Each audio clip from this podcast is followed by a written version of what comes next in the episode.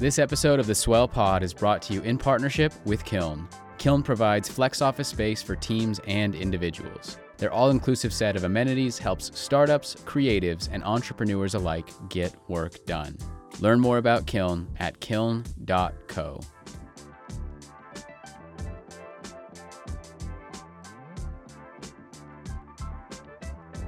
What does it take to create something that never existed before?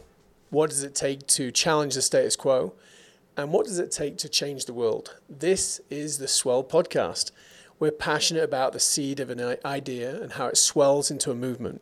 Take a journey with us as we seek the answers to those three questions through the stories of thought leaders, world builders, game changers, disruptors, and other pleasantly rebellious humans who ventured into the unknown on a personal journey to do something novel, innovative, creative, and or disruptive. So we got that out of the way. Josh, uh, who do we have to, who do we have today uh, as a guest? Yeah, in this episode, we're chatting with Beau Oyler. Uh, Beau is a design entrepreneur and founder of Enlisted Design, where he works at the intersection, in his words, of business, data, and design to create product experiences for some of the world's most sought after brands. His work can be found today at the Museum of Modern Art, the Apple Store, Whole Foods, Target, Best Buy, and Amazon.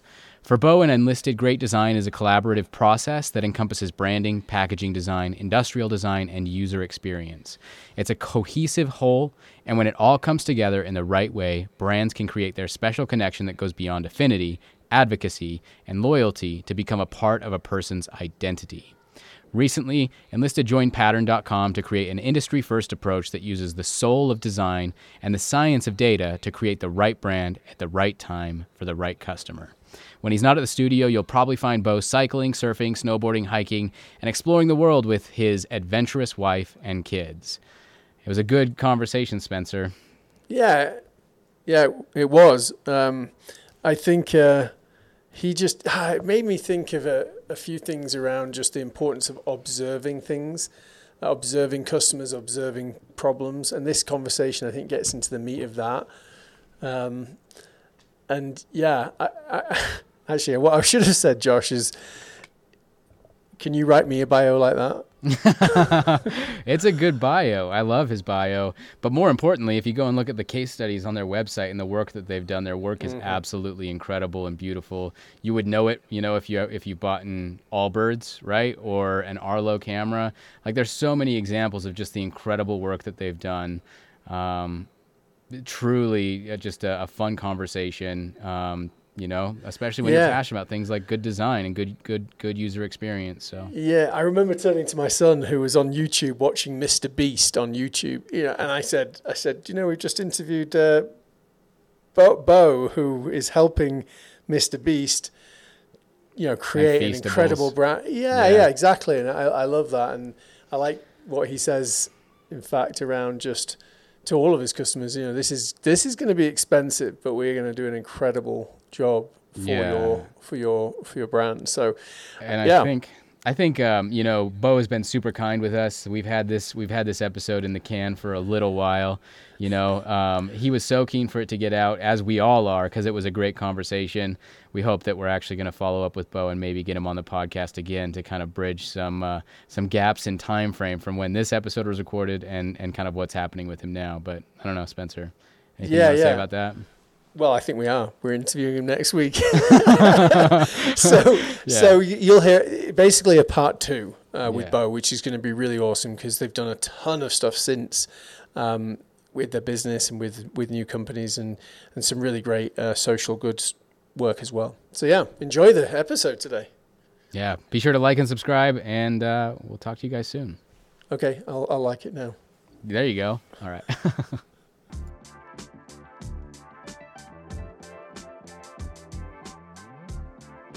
Well, thank you cool. for being a part of the uh, the yeah, Swell podcast. Absolutely. Um, Josh, do you do you want to just give a quick um, description of what Swell is? Yeah. So I'll. Um, and then we'll get into a question for. Uh, so we look at this idea that the culture within organizations, you know, if you're not careful, it, it unintentionally evolves over time. Yeah. You know, and so kind of our position is that you know, you can deliberately and proactively, intentionally design your culture. Mm-hmm. you know and so that's kind of what we look at we look at the, the entire employee experience the, the journey of an individual employee to help intentionally build uh, a business's culture that aligns with their vision and their strategy so Yeah. that that can look like experience it can look like content uh, rituals symbols various different things but all of this adds together to create this Cool. uh, kind of comprehensive journey of, Yeah. Of change and Yeah. transformation Yeah. Interesting. Yeah. Okay. But That's thank you for being here. And Yeah. uh, what, I want to kick it off and just ask you, when you first, when did you first fall in love with design? So, my uh, my, my grandparents, like my Calif- my family for generations is from California, uh, mostly Southern, but I grew up in Central Coast, and we would go stay with my grandparents in LA. And my grandpa had this amazing wood shop, like the size of this room, and it was back behind their house in East LA. And so I'd go stay with them for pretty long periods of time, and uh, and we would just make stuff just make things. Like you would just say, "What do you want? You know, what do you want to make?" And then we would go out and make it. And I think that was my first kind of as a kid, uh, first introduction into design, right? Because you get to make decisions. What does this thing look like? How do you use it? How do you hold it? How do you use it? And and enjoy it. Um, and uh, it wasn't until I was in my 20s that I learned that he uh, was an industrial designer. I knew that he taught at, uh, at a college in LA, that he taught design, but I'd never heard the words ID, industrial designer, until I went to school, told my grandparents that I was going to, to the academy for industrial design, and they just laughed. And, and, I, and I was like, what?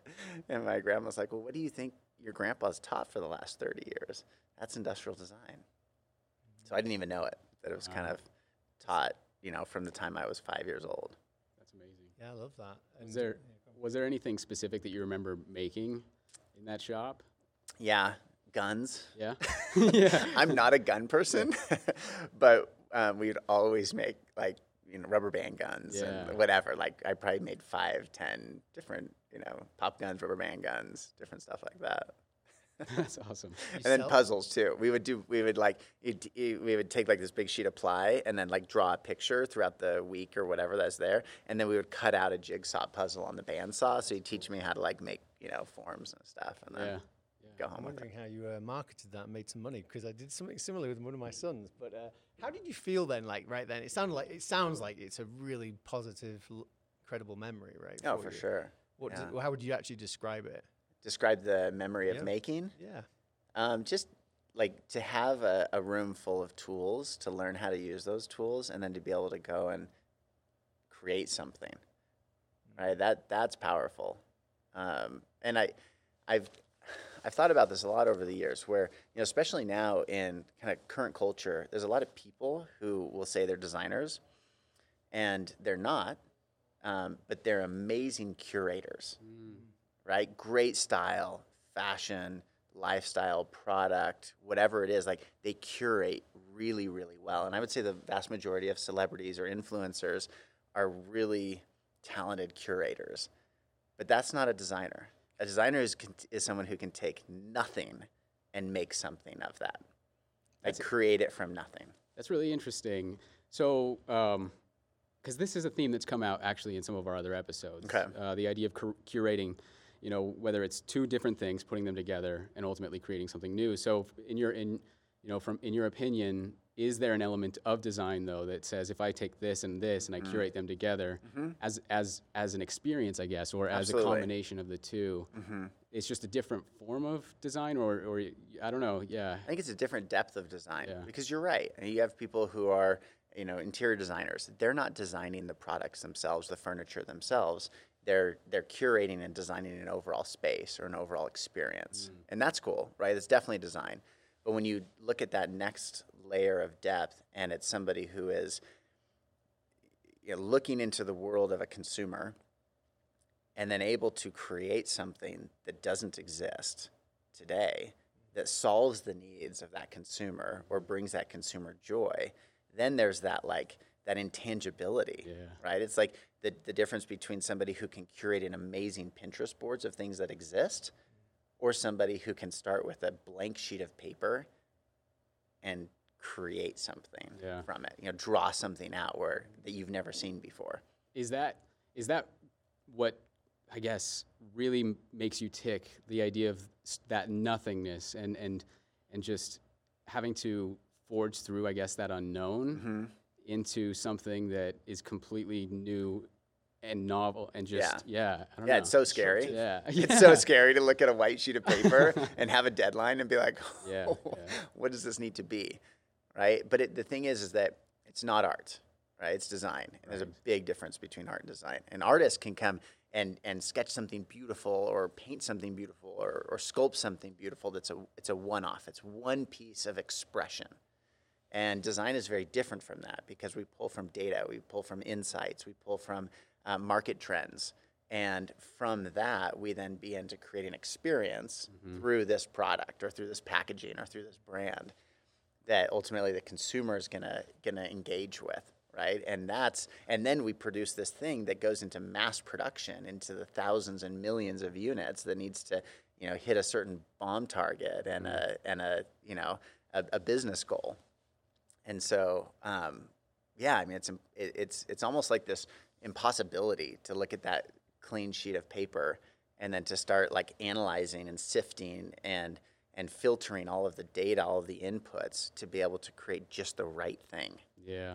And that's exciting. Yeah, we actually in a, in a previous episode we have we had a, a data artist. His name was Brendan Dawes, and he had work in MoMA. Had Cool. had a this thing called the what was it, the Happiness Project, like this typewriter up at Sundance. Oh, yeah, yeah. B&B. Yeah. You know about uh-huh, that? Yep. Yeah, and and he always goes back as an artist. He's like, well, I'm really trying to I think leave people with some questions. Yeah. And I think, you know, it's interesting based off of what you just said, you know, I think what you're really looking at is I think solving problems and giving Yeah. people answers in the simplest, most enjoyable, best experience you possibly can. Yep. I like I like Yeah, that. for sure. And those experiences can inspire people. Yeah. Right. And that's like, I think that's the purpose of, of a brand is to inspire somebody to, you know, be great, do great, express themselves in, in great ways. Yeah. So it from uh, I'm interested in the next level, the next level shit, right? Yeah. I think. Um, so how did it go from for you? You know, from this idea of, you know, learning, you know, finding this passion in industrial design Mm-hmm. and this idea of kind of starting from the blank slate, you know, Mm-hmm. and and and then ultimately, how did it become for you that next level shit thing? Like, where did that come from? Mm-hmm. Where did next level shit come from? Well, or not- where did the whole, where like, did it come from? bringing like, it all together come from? Yeah, you, or your your association with the idea of next level shit to design has it always Yeah. been just for you? It just been this typical thing that I, when I put my mind to this thing and I, and I, and we create this thing, whether it's you know before enlisted, all the way up into enlisted, it's Yeah. always just you found that as a common theme. It's always that next level shit. Or Yeah. yeah, I don't know. Yeah, so there's so there's a downfall in next level shit. And Okay. the downfall is is the mentality or appetite um, that really becomes a pitfall at times of it's never enough. Right? It's never enough. Like it's never enough for me. Mm, I have this insatiable desire for all things. Yeah. And and I have a very hard time in my personal life monitoring the right amount of things. For a period of 10 years, um, I weighed and measured on a digital scale every single food item that I ate really. because I couldn't figure out the right amount of food. Okay. and I used to weigh almost 300 pounds. And so I was, I was, I struggled with it. And then I learned to like weigh and measure my food, which then helped me weigh and measure my life.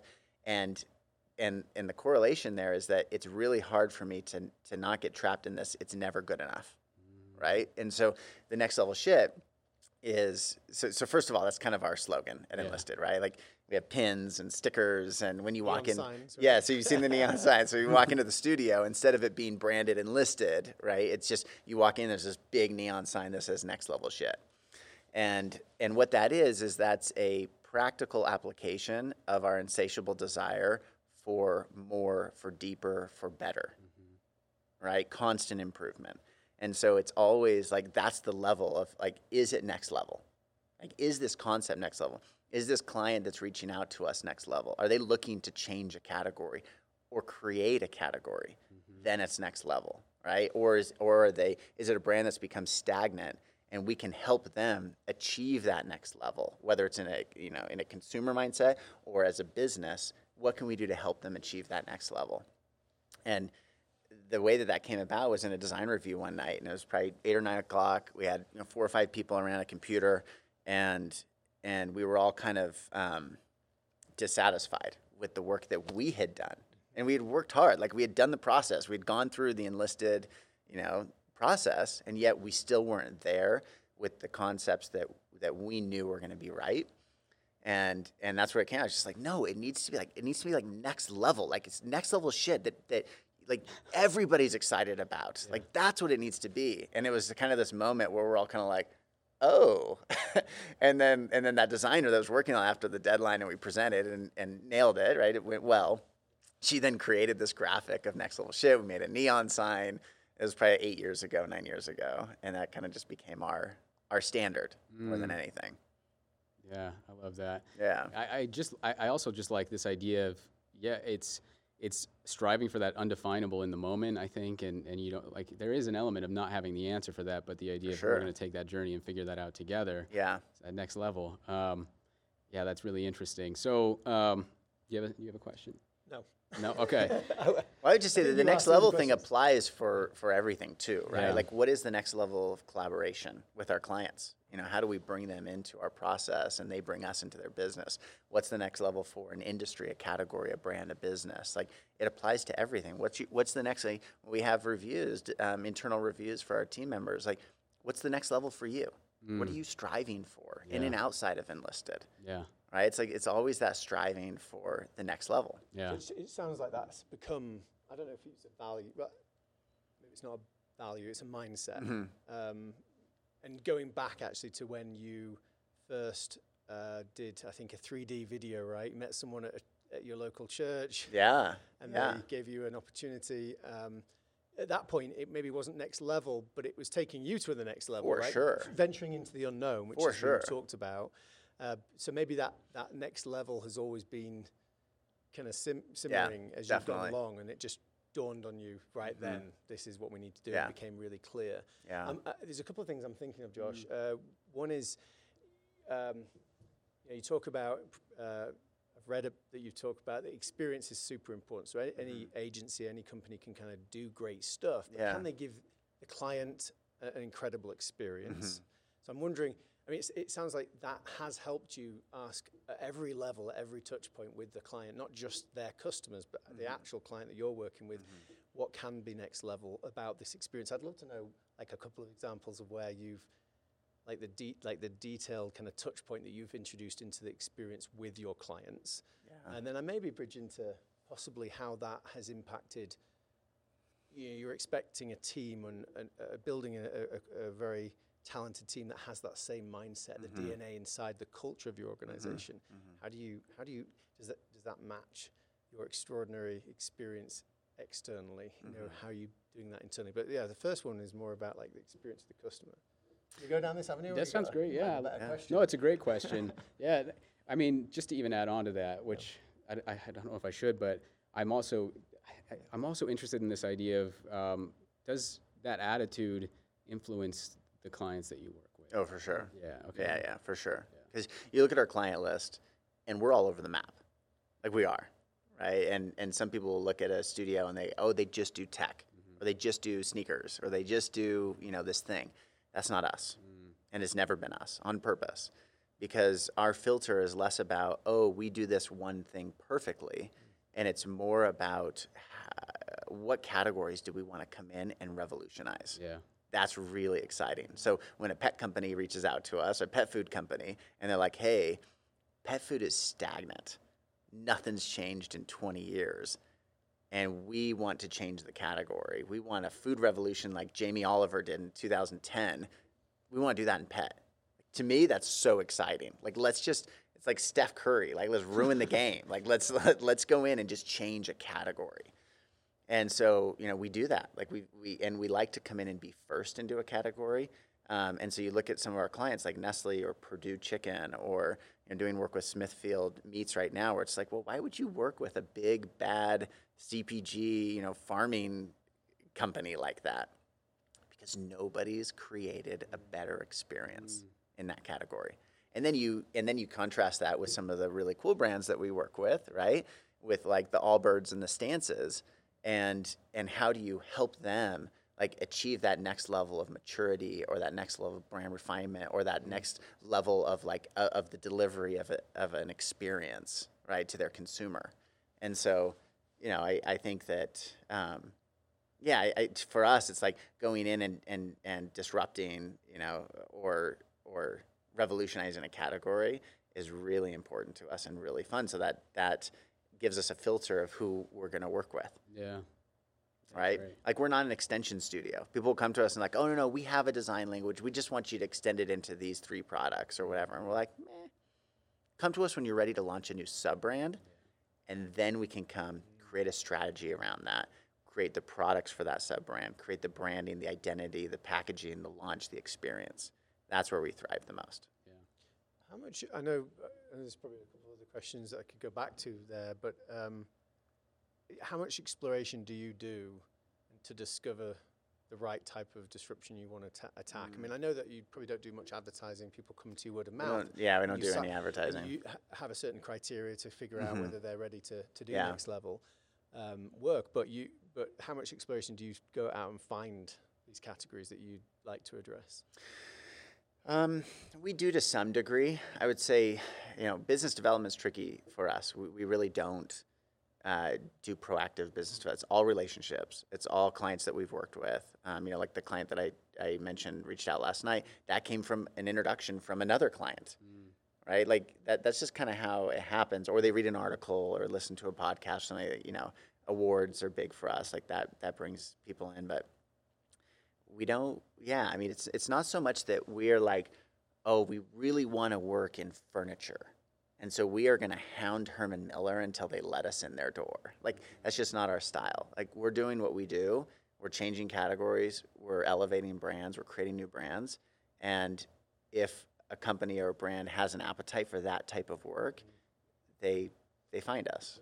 Got it. And, and so for, go down the wrong avenue here. You'll have to stop me in a minute. No, go the for it, yeah. social good stuff. So yeah you clearly, as the work comes in, you, you're trying to f- solve a real problem, a Yeah. real human problem, and yeah and sometimes you don't actually know what that problem is necessarily, or the human impact until you work through the you know Mm-hmm. Yeah. the, the process. Um, are there some? Maybe this can come toward the end, but what what where would you like to make impact, human impact? So, okay, so 2017, we worked with a company out of Tanzania, um, Zola, and it's a, um, it's a, it, it, they're, they've brought an electric power grid, solar power grid to villages that have no infrastructure throughout Africa. And that was a changing point for us. It was like 2000, 2016, 17 because it was our first project really doing something in social good where it was creating a very well designed product and a very well designed experience for people who have less than any of us can fathom, right? Um, the user the, the user testing was interesting. We'd send concepts over, and the feedback would come back between you know which concept do you do, are you drawn to and why? And they'd be like, I've never had electricity before. I'm happy. It's like that was the kind of feedback. So it's like we we had, from a design aesthetic design we had to kind of drive that our, ourselves to some degree. Um, but that was our first foray into kind of into social good. Um, from there we've we, we have made a pivot where we've focused on on a number of different social good uh, uh, programs, whether it's um, female empowerment. We have a, a new um, kind of health and beauty brand that's going to be launching this summer uh, called Sadie B, and they're they're based here in Salt Lake. Um, and it's you'll learn a lot more about that. It's backed by some really um, strong players, and it's two teenage girls who are sick of um, just the rhetoric of just beauty, beauty, beauty. Yeah. Use these products so the boys will like you. And it's like I'm way more than that. And so they're creating a brand. We're creating a brand together.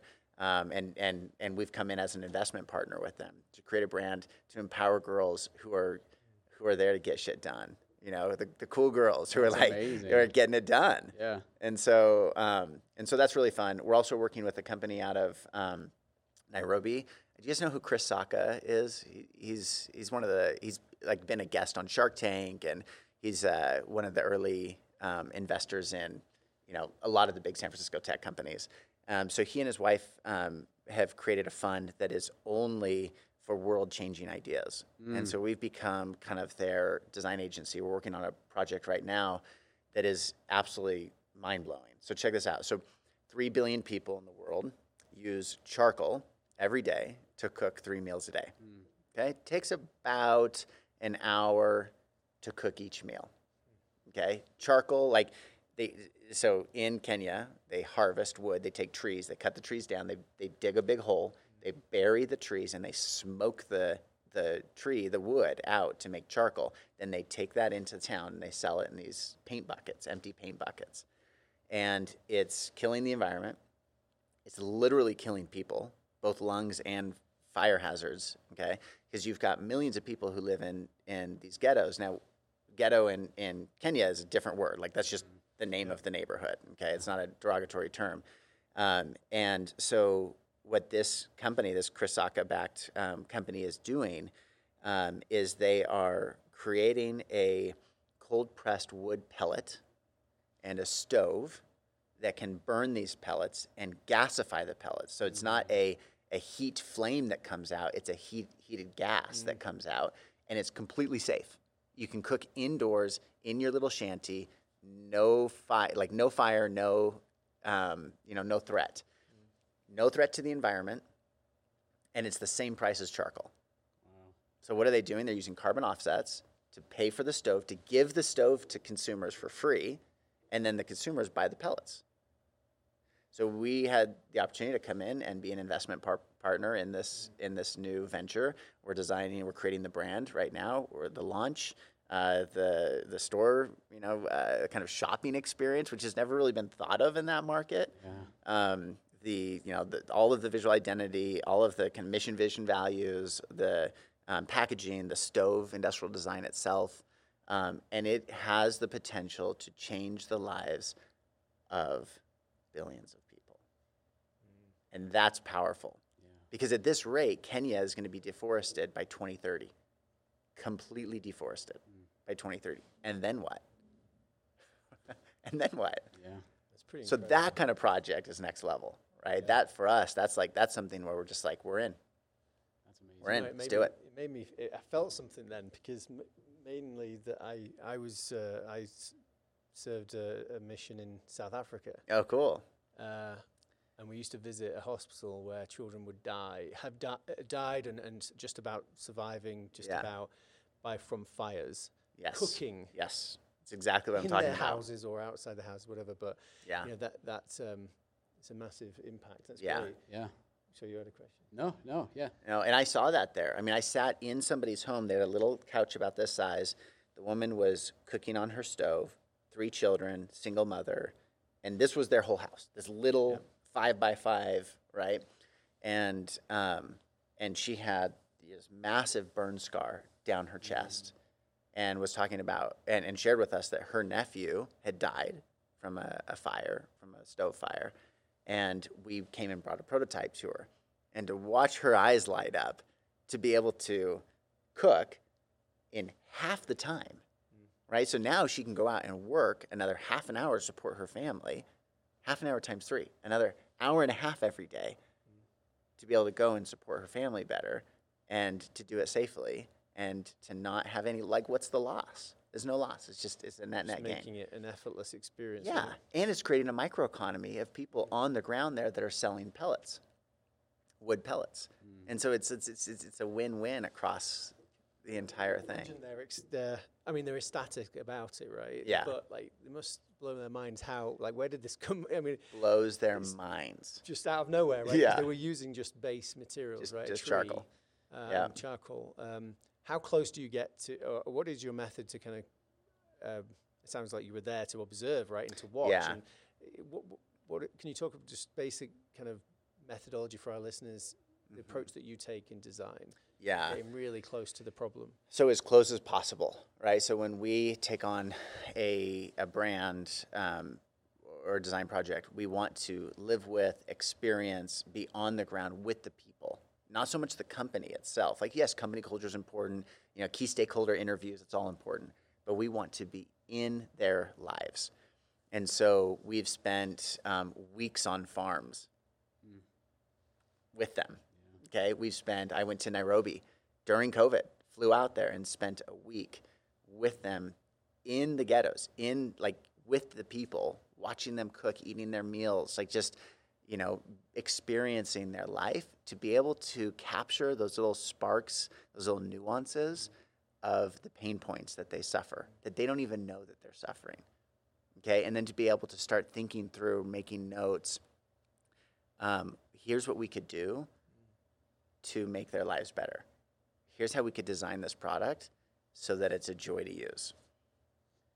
And if you don't like, if you don't get in the minds of the consumer, Well, especially, sorry, I, you, what were you about to say? Sorry. no, that that like, you, you got to get in the mind of the consumer to be able to solve the real problems. Yeah. Because there's this idea that design is just like make things pretty, and that that's so discrediting. Oh, yeah. Right? It is, and it and it sure we're going to make it you know pretty or or desirable or whatever, but really it's about like getting into the mind of the consumer so that we can we can solve those those needs and those unexpected you know desires. Really maximizing that the impact. Mm-hmm. Yeah. Right? And I loved how you said see problems that they can't even see. Yeah.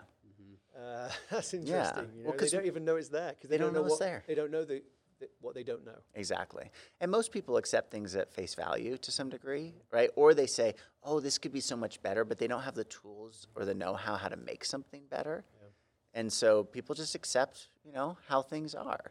And that's the beauty of being in the field that we're in is that we get to create the future of everything, right? And, and it's up to us to create that better future and those, those future experiences. Yeah, yeah.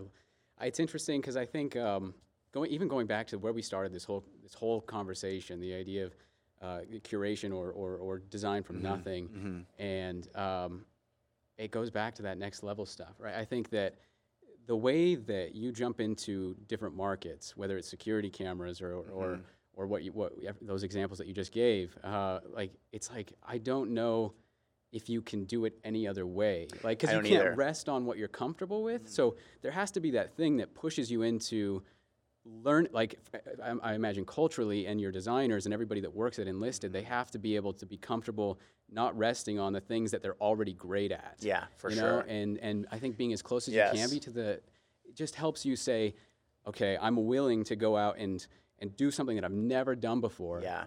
to create something that's never been done before for this problem that's never been solved before Yeah. it's interesting It takes a great um, deal of comfort in discomfort. yeah yeah You have to be there. Yeah. And actually, I was joking yesterday. I was on a call with one of my employees who's been at enlisted for six years, and um, and she was she was joking. She's joking around like, "What's next?" Yeah. Like, well, I mean, I was like. you know, we just had the acquisition last year. We opened enlisted SLC the year before, and she's just like, "Oh, don't BS me." As if you're gonna stay, as as if you're going to like stay still for the next year. And I'm like, no, no, I'm gonna be focused on what we're doing, but like that that element that of like of discomfort of what's next, what's new, let's jump in is really uh, stimulating for me and for the majority of of the team at Yeah. enlisted. I'm pretty certain this has given, I think, our listeners a l such a good insight into the importance of just getting close to the customers. I think you know the smaller companies and startups. I think they probably understand that maybe more so than corporates. But sometimes corporates struggle. To, they might say they believe it, but have they got the time, the sacrifice to observe, to watch, to they just there's urgency of survival, right? But yeah, I guess you're uh, blessed to be. I don't know if your clients ever push back to to, to know why do you need to do that? Why why do you need to Yeah. spend this time? Um, some do. do. You, do you get some of that? Yeah. Some do. So some of the pitfalls that happen. So big corporations actually do spend a lot of time and money in um, research and consumer validation. Okay, a lot. Um, but it's with a slightly different purpose. So with startups and more nimble companies, generally the the user research happens up front when we're starting to understand the consumer, their behaviors, um, and their kind of their rituals, so that we can design the right experience. Whereas some of the larger corporations will design the experience and then spend their time validating Mm. those experiences so that they can validate it up the chain. Okay, Stakeholders, right? correct. And so I think you know one of the things that we can bring to the table is a, the right blend of both of those experiences, both of those the side of the process, right? Where at, at the beginning, let's really understand the consumer and what they need. Let's help the brand tell their story in a meaningful, authentic way. Mm-hmm. And then let's validate it with consumers, learn from them. And sometimes it's the same consumers. Mm-hmm. So we'll go into people's homes or now, you know, Zoom interviews in people's homes and we'll learn from them and their rituals. We'll then go and design and come back to those same consumers and say, here's what we heard, here's what we've created. And they're like, oh my gosh, like that's it. Or they'll be like, no, that's not really what I meant. What I was thinking would be nice is X, Y, and Z. Yeah. And it's just so you learn on both sides of that. Yeah. So great when you listen when, when someone really understands that, that you understand. You know, Mm-hmm. Yeah. it's that you exactly they say exactly or they say spot on. Yeah. I mean, the, you now understand what I mean, and I like that your point around the, the importance of that balance Mm-hmm. um, between I don't know whether it's I don't know I don't- might have got this wrong, but you know, kind of innovation and, and process. I mean, you you're trying to do both Mm-hmm. uh, all the time. And you mentioned, uh, well, what's a, a trend right now? You, you know, is designers being brought to the table. I think within organizations much more. I think, and and I think there is that stereotype that's being broken right now about it's more than just pretty, mm-hmm. right? And Yeah. you know, I mean, InVision as a company released a book helping designers mm-hmm. become better at talking business or better existing within businesses, right? Mm-hmm. And and I think that's a lot of what you're talking about right there. And if I was just to ask, what else, if you could advocate for that, you know, like help people understand why bringing designers into into strategy, into into systems and, and various things like that, like that, like what, yeah, just advocate for that a little bit. Yeah, because- absolutely. yeah. So I, I think that I love that trend. It's been happening for a while, in, in fairness, right? Mm-hmm. Yeah, I mean, you know, Bob Brunner 10 years ago was was the first one that I knew of to say, you know, designers need to earn a place at the table. Mm. But what he said about earning a place is really important. So it's not just a matter of, oh, in order to be cool today or to be, you know, whatever, like you need to have a CDO or a CCO or whatever. Like it, we need to earn our place there. And in order to earn, for designers to earn their place at the business table, we need to have, we need to understand how design impacts business. And there's a lot of decisions that go into the design process in order to impact positively or negatively the business. And so you need to be smart about it Yeah. and you need to educate. You know, designers need to educate themselves uh, on, um, you know, on business itself. Like we, so we have a book club at the studio, and we uh, have. Know, I wouldn't say it's monthly, but maybe every other month we have a, a book uh, that we'll read, and then we'll discuss it. And guess what? They're not design books, right? They're business books. They're business strategy books. They're process books. That balance again, then. Absolutely, right? It's that balance. And so, um, yeah, I, I think the biggest thing is that we need to earn our place there. Um, and anytime that a company comes to us and they're like, hey, we want to work with you, we're going to do this thing, and we'll quote it out and everything, um, we can tell a lot about the company and the way that they respond, right? It's like, oh, it's too expensive, or oh, it's too long, or oh, it's too whatever. You can learn a lot about the value that they put on design and the way that they see it. And so sometimes we'll engage with a company like that to help to infuse a design culture into their company, and other times we'll run for the hills.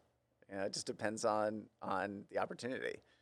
Um, but what we do specifically is bring our clients. We were usually you know MBAs or marketers, CMOs, CEOs into our design team and and make them kind of an honorary member of the design team. Likewise, once we build that relationship and trust, they bring us into the business team, even on a client level. So that's much easier to do when you're in house, right? Because you're part of the, the infrastructure. But when you're an agency, it's a little bit harder to do because you're not in the business. Um, but we've been really successful at it. We, we I remember years ago we had this when, when we, we kind of started with the idea of enlisted it was about enlisting our clients into our design process and them enlisting us into their business goals and objectives and that's why we named it enlisted and one of our very first clients was a, a brand manager at um, nestle and we had this two-day workshop to create a new brand okay? And they showed up the nestle team showed up the first day and the, the senior brand manager the person who was in charge she was on her laptop most of the day and we were kind of struggled through this workshop. And by the end of the day she got it. It kind of clicked for her mm-hmm. what we were doing to try to bring her into the design process. The next day she shows up to the studio dressed in all black. She put her laptop away and she goes I'm here to be a designer. I'm like, Nice. now you get it. That's awesome. Right? And she and I still work together often. We're, we're good friends. And so, um, you know, that's it, right? It's like bringing them into the process. They understand that, that it's not magic, right? It's creative, but it's, it's, it's not magic. Um, and, and then likewise, we can come in and show how design will improve their business, grow their business. Because ultimately, if you design it right and you meet the consumer's needs or, or exceed the consumer's expectations, then they're going to buy the product. Yeah. And when they buy more product, the business grows. Yeah, I love that. If um, I don't know if we want to jump into pattern right now, but I, I'd be interested to know because, so especially because of COVID, you know, I, I, I think we heard at some point there was a uh, like e-commerce jumped ten years into the future, Yeah. right? And um, so which maybe, is very true. yeah. So maybe you could talk about like what what happened with pattern, where Mm-hmm. Yeah. you guys are at right now, but ultimately, I think as you think about the that that holistic experience, that entire experience, and how are you thinking about that now? Mm. You know, through w- you know working with pattern and all of their their, their partners and brands. Yeah. Are you talking about the journey as well? Uh, yeah, yeah. The journey, yes, for the audience. Yeah, the audience. journey or the strategy? The Or journey, both? and I guess yeah, Okay. both. Whatever, whatever you Well, want. let me share a bit about the journey first, so Yeah. I can talk about how it came to be. Um, the journey actually started a long time ago, before I, I had ever even heard of pattern, before pattern ever even started. Yeah. Okay. Um, the, the the journey began when I was in school at the Academy of Art in San Francisco studying industrial design, and um, what I realized by my third and fourth year was that industrial design is super important. And when you go to ID school, you live and breathe ID. I mean, you're working 100 hour plus weeks, like everybody's all in. So, to put it in perspective, I started with 150 students in my class. 11 of us graduated. wow. That's how rigorous it is. Okay, and and so it's um, so what I realized was industrial design is one very important part of a brand, but it's not everything. Even though they're telling you it's everything, it's not. And a lot of studios act like it's mm. everything. It's one very important part. So what I realized was, oh, the brand, like the visual identity, the packaging, the in-store experience, like all of this has to come together to create one thing. And so even when I was in school, you'd come in for my end of semester, end of year, whatever presentations, and I would have like an entire in-store experience built out where they would walk into my like mock crate and barrel, and there would be packaging mock-ups like as if they were real packs on the wall. And I would, um, and and you'd have my models that you could come up and use, like the product, the pack, the brand, like that experience. And so, when I went and, you know I worked at a, a great studio in San Francisco as lead designer there, and it was just focused on industrial design. I kept missing that element hmm. of the bigger picture. Hmm. And so when I launched Enlisted, um, my first hires weren't industrial designers. Right? They were branding strategists, visual Product. designers, graphic designers, so that we could begin to bring cohesion to the overall brand experience. Um, so then you go, okay, well, it's great. So now we're 10 years in, right? The 12 years in, and we've got this down. Like we've got it just an incredibly talented, you know, brand team and packaging design team and production team and industrial design team, like UX team. Like, okay, we got that that cohesion. We can offer that to our clients. What's next? Well, what's next is selling the product. It's e-commerce, or it's just commerce in general, whether that's brick and mortar or, or e-commerce. And so we started thinking about like, well, how do we, how do we bring that cohesion and apply that to the bigger, bigger picture of not just creating the brand and the product, but getting it into consumers' hands. And that's the marketing, it's the sales, it's the it's the commerce. And so I uh, had the opportunity last January, so a year, a little over a year ago, to speak at Silicon Slopes on how to create a meaningful brand. So I invited some of my friends from uh, different companies to come up and, and kind of hold a panel. So we did that. It was really fun. I think they gave us like 300 seats, like 600 people showed up. so people were like on the floor sitting, like it was really fun. That's Cool. Um, and then I had I had a client there, and I just uh, so I stayed in the room, and we listened to the next thing, which was like digital e-commerce or data and something, right? And I was like, sure, I'll you know, check it out. I want to learn.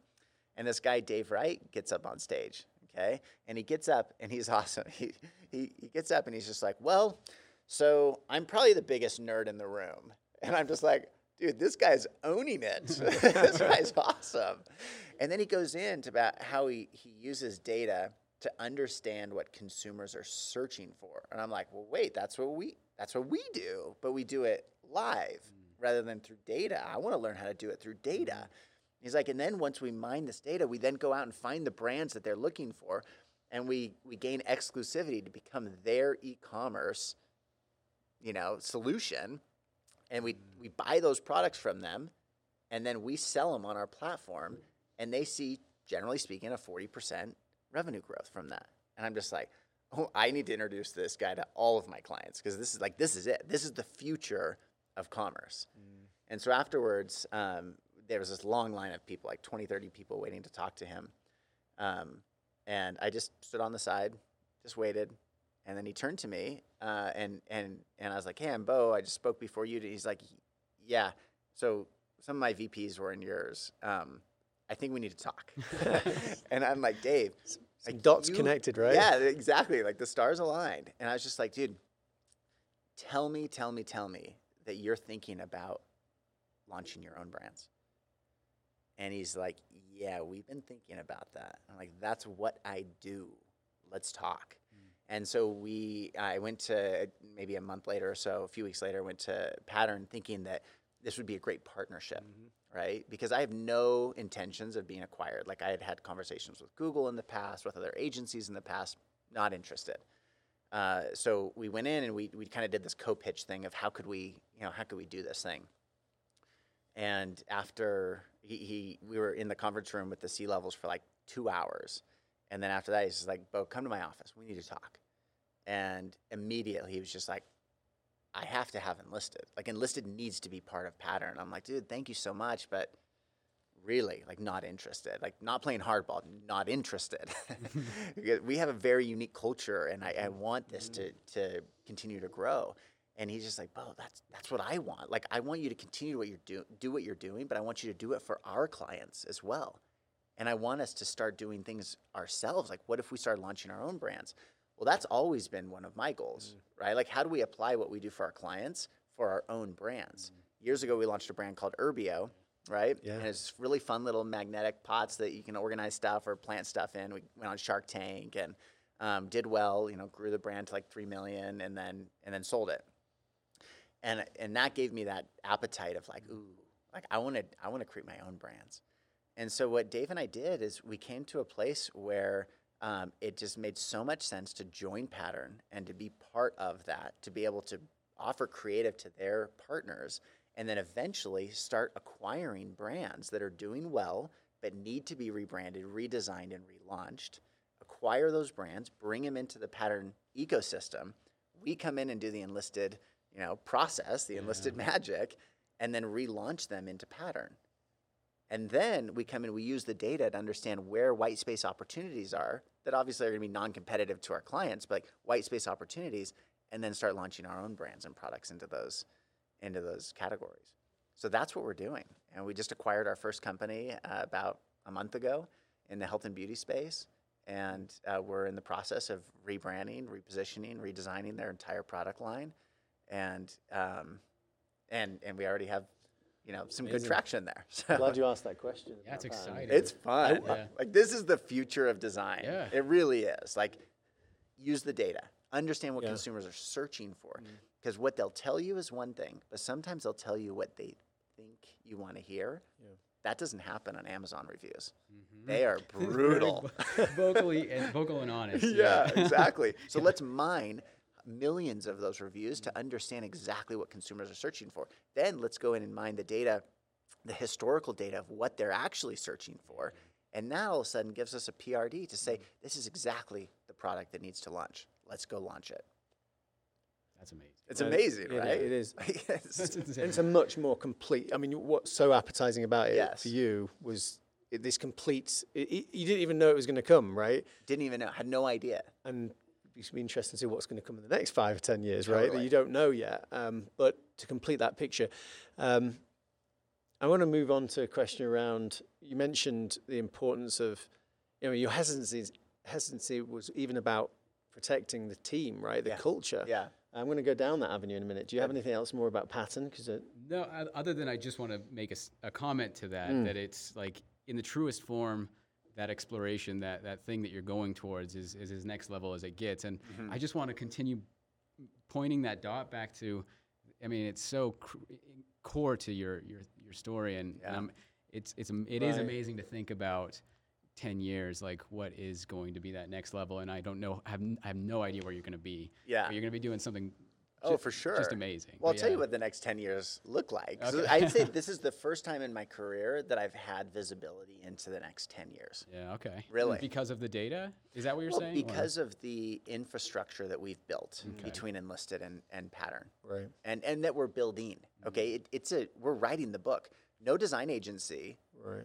and data analytics e commerce platform have ever come together like this. Mm-hmm. So you now s- start to see the roadmap right Correct. before you. Correct. Features that need to be and released. we're writing that roadmap, right? And what that looks like mm-hmm. is is enlisted will continue to consult for our clients, right? But we'll get to the place where we're just selecting the clients that we really, really can make an impact on, mm-hmm. okay? And our core focus goes from goes from all clients to part clients, part owned brands, mm-hmm. and then we're going to be acquiring and launching our own brands just boom boom boom one after another Right. and we'll have brand managers and sales and marketing and design and everything within this infrastructure that we're building to mm. support these brands and their growth That's amazing. Yeah, that's great. And I think that makes me think a couple of things. But the well, first of all, it makes me wonder. So for a while, you've you really is it true to say then for a while you've had to take on clients that maybe aren't necessarily disrupting for a, for Yeah. a period for that Yeah. partnership to work, but the roadmap shows very clear space where you have more selection. Yeah, for right? sure. That's what it sounds like. for sure But the, the entire journey, though, sounds like even get back to swell. Um, the concept of the word swell is that you're actually on a journey, and and, and this is all about momentum and Yeah. movement, Oh, yeah. right? And the pieces of the puzzle are coming together in a way that you maybe just could never have imagined. Mm-hmm. Um, and so, yeah, I find that really super interesting. I think from um, the thing mentioned about the culture and the next level culture that you have, tell me a bit more about like your your beliefs around culture and how that does impact on mindsets and behaviors and maybe your own brands that you disrupt. Mm-hmm. So culture is an interesting thing. It's a very broad topic, right? Mm-hmm. People like I'm the chief chief culture, you know, officer. Or like we, when I started enlisted, I did not sit down and write a script for what our culture is going to be. But what our culture is, is that we are um, we're entrepreneurs at the core, always have been. Okay, from a business model to like what we're doing with Pattern, to the way that we partner with our clients, to the types of projects that we take on, and the brands and products that we launch. It, very entrepreneurial. Uh, we work as hard and as fast as we ever have, 13 years in. Okay, uh, and I think that that's that kind of that insatiable desire for for growth and learning. At the Oakland studio, we have a framed um, picture with just very simple type. Uh, it says, "Thank you for believing," and that is a big part of our culture, both for our, our staff. Right, we're about forty people between the two offices, and there is this this this degree of or this belief that we are all in this thing together, kind of like a startup feels. Hmm. Okay, that it's not just the Beau Show, that it's all of us av- as enlisted who are doing this thing together. And as one designer succeeds, you know, all ships rise. And we believe in that. And and it's not uncommon at enlisted for somebody to finish up their work at, you know, six or seven in the evening. And instead of packing up their bag and running for the door, they turn to the designer next to them and say, Hey, I'm done. Do you need help with anything? Like who does that? But enlistees do that. And it's it's common that they do that. And now they do it over Slack, you know, because everybody's at home. Yeah. Um, and so the culture is this we're all in it together. We believe in what we're doing, we believe that we're making a difference for the brands that we work with and for the products that we create, the experiences that we create. And ultimately, the real purpose is for us to create an environment where designers are going to have the opportunity to do their best work mm. that they'll ever do in their career. And that's something that we talk about often Like, what's the purpose, internal purpose of Enlisted? It's to create that environment where designers are going to be, and not just designers, account people, mm. strategists, like where employees are going to probably be pushed the hardest that they ever mm-hmm. will in their career. Mm-hmm. And from that, they're going to grow the most mm. and they're going to do their best work. And they'll always, you know, ev- uh, ultimately everybody leaves at some point, right? And when they do, my goal is that they look back at their years at Enlisted and think, you know what, those were probably the hardest years, but the best years because that's where I grew the most as a person and as a creative. Yeah, that sounds like. I mean, even your background of teaching, you have a desire to. to Yeah. Not, I mean, Yeah. you know, yes, stretch people do the greatest work, but I mean, through that process, you're really building individuals that are going to be capable of much more than they were at the beginning, right? Very much so. Um, w- would you say that the, your culture uh, matches, perfectly matches the extraordinary experiences you provide your clients? Um, is it nearly there? What do you mean by that? I'm wondering just, you know, when we talked even with Bentley, you know, they, they talk about these extraordinary experiences and products and and they and that and that is a massive advantage. The fact that you're doing very meaningful work that not every company and employee has the opportunity Sure. to do. That makes a big difference because Yeah. you must feel just so good about what you're doing. Um, but uh, is enough, you know, sometimes we put a lot of effort into that work for the client. Mm-hmm. Sometimes there are gaps, right? People aren't always perfectly happy. yeah, of course. Um, and it doesn't quite match that extraordinary experience. Yeah. Mm-hmm. You're building it for the customer, um, uh, but maybe not so much for, for the people, or maybe it's just slightly less. I'm, I'm just curious Oh, to no, know. that's some, that's an absolute yeah, reality. So last year, um, I was able to bring on uh, somebody who I had been talking to for about five years. His name's Nick Barrett, and he has ran four out of my five biggest competitor studios. Hmm. Okay, and so we were able to bring him on as managing director uh, of Enlisted. And one of the first things that he did was say, "Hey, I want to get a real grasp on how people feel about Enlisted."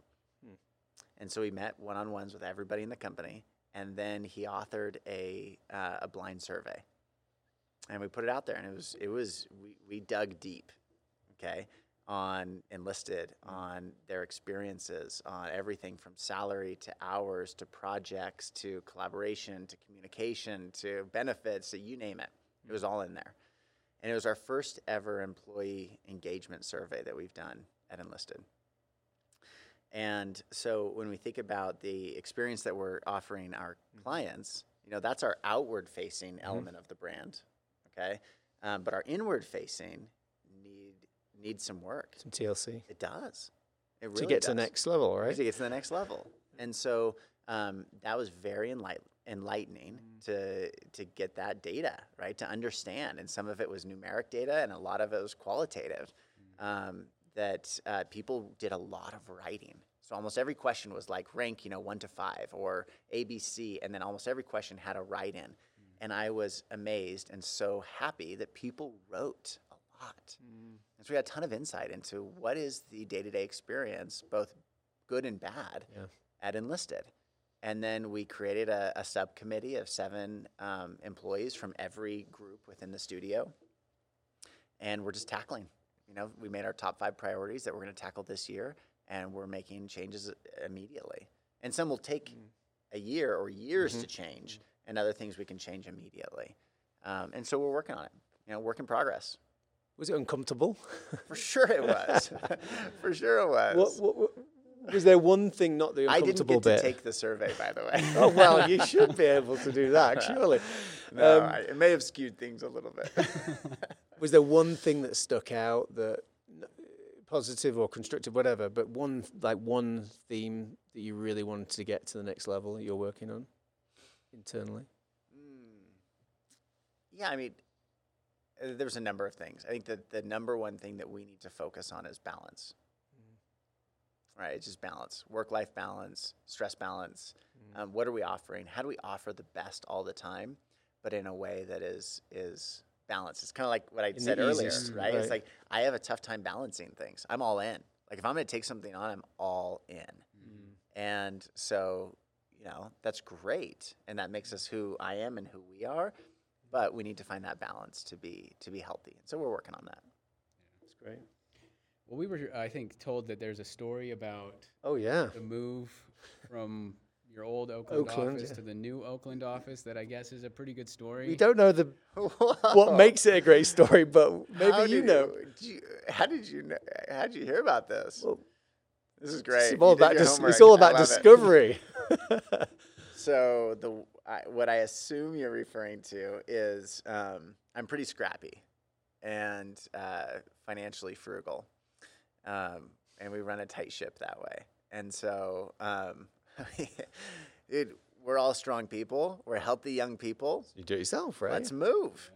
And so we did. I rented a U-Haul and we packed stuff up and we moved it out. And uh, there was one designer who it was his first week, and um, we needed some help kind of holding things up in the back of the truck. And so we had him hop in the back of the truck and hold things up while we drove to the next location. And we camped out. So what it was, is it was not that we moved from one studio to the other. We've been in the same location for, for 13 years, but we started with one of the offices in on the second floor of this building, and now we've taken over the entire floor. And so four years ago, when we took over the whole floor, we gutted the entire thing and rebuilt it to to what you know to the physical, um, uh, spatial experience that we needed at Enlisted. And so we moved out into a temporary spot where we were all in one room about this size, no windows, no daylight. It was awful at a temp space. And so what we did is we had to move the stuff over there and then move it back in. And we did a lot of the demo ourselves. We grabbed sledgehammers and knocked down walls, and um, it just we did you know we did a lot of the work ourselves. And you know, of course, we had a contractor come in and build out the space and We everything. didn't do but- that one, right? Yeah, no, we didn't that one. Uh, but I think that's probably it. Was just the, the this DIY nature, right? It's like, hey, we're gonna do it ourselves. Let's go. Yeah. We're capable. I like that So- scrappiness. It's a bond. uh, It's, it's bonding as well. It There's is a- bonding. yeah. It totally is. And when you see those photos, you know, some people cringe, and some people are like, "That was awesome." Remember when Dane was sledgehammering that wall? you know. So I think what we've done as we've matured as a company is realize that yes, we can do it ourselves. And this is kind of my this is what I needed. To, how one way I needed to grow is yes, we can totally do it ourselves. But where's our time better spent? Is it better spent creating better experiences for our clients and their consumers, or is it better spent packing ourselves up and moving and sledgehammering and you know manual laboring? Now, obviously, let's do what we're here to do. Yeah. So we do a little bit less of that these days. It had some purpose, right? But yeah, you, you said sure. find the easiest way to do things probably. Yeah. Right. That's great. Um, well, if people, we thank you so much for coming. By Absolutely, the way, Absolutely, it's great. Uh, we love just chatting to you. We're super excited about this this conversation, uh, getting to know you much better uh, and what makes you tick. Um, if people want to contact you, uh, individuals, companies, what, how would they do that? Yeah, so enlisteddesign.com, our website, we've got a portfolio there. It's it's not the latest work. The work that we do is so future casting that it's it's tough because you look at our portfolio on the site, and I love our portfolio. Like it's really fun work, good work. Um, but I'm like, oh man, we did that forever ago. So website's a great place to come and you know get a feel for the work that we Right. do, and and they can contact us through through the site. Um, I'm also very open, so people can contact me directly, Beau at enlisteddesign.com um, and I do my best to to filter through and, and respond. So Wonderful. Lucy, you've been listening.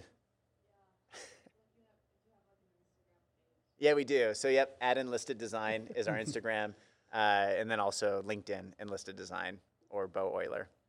We'll probably cut this bit out, but this is my daughter speaking over there. Do you have a question?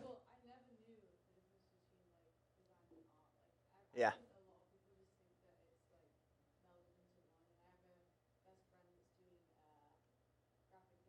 Cool. Yeah. Yeah, yeah. Very cool. Any killer question?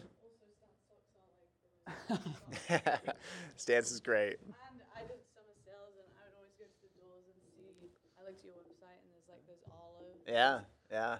Gets annoying after a while. I just Yep. like, stopped pressing them. Like, cool. yeah, Arlo's Arlo's been great. That's been a fun one. Really fun to help that company grow from like, oh, you know, them being like, hey, we've got this little technology that we want to use to like now, you know, 50% market share Yeah. and just kind of owning the category. Yeah, Really, like, really fun. designs I saw on your website, like a lot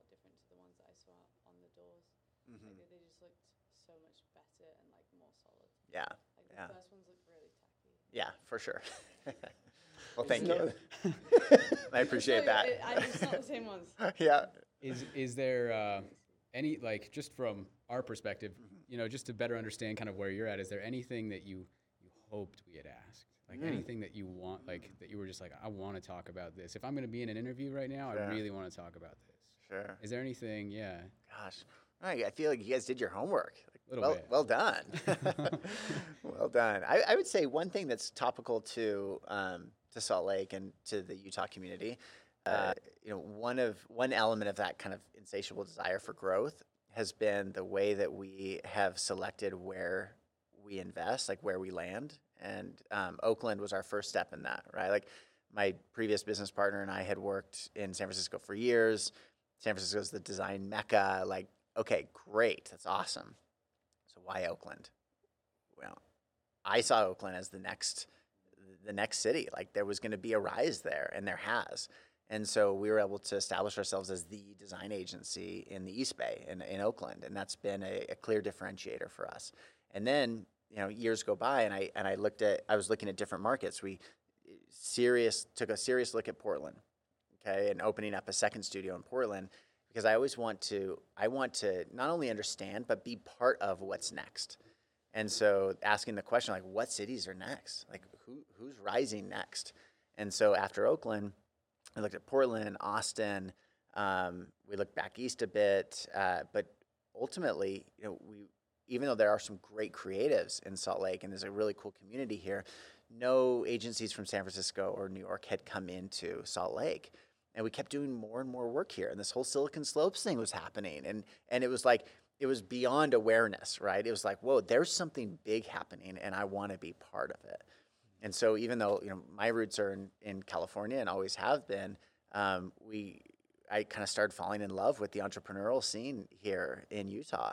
And it's, it's just so refreshing. And, and that's funny. I think it's funny hearing that from somebody from San Francisco or from the Bay Area because it's like, well, it's Silicon Valley. Like, it's the birthplace of innovation. But I would say that there's an even greater entrepreneurial spirit in Utah and some of these emerging kind of rising cities than in, in the Bay. And so, yes, our headquarters will always be Oakland. And I love Oakland and the Bay Area, San Francisco. Like, I love it, right? Like, that's my roots. Um, but it's been really, really fun to be part of this this uprising in the Silicon Slopes thing that's happening in Utah, and to come in here and just play nice and and offer a whole nother level of design uh, to the companies here that are growing, and that's been really fun. Is there is there a third? Um, Overseas? we've had opportunities. Edinburgh? Yeah, no, yeah.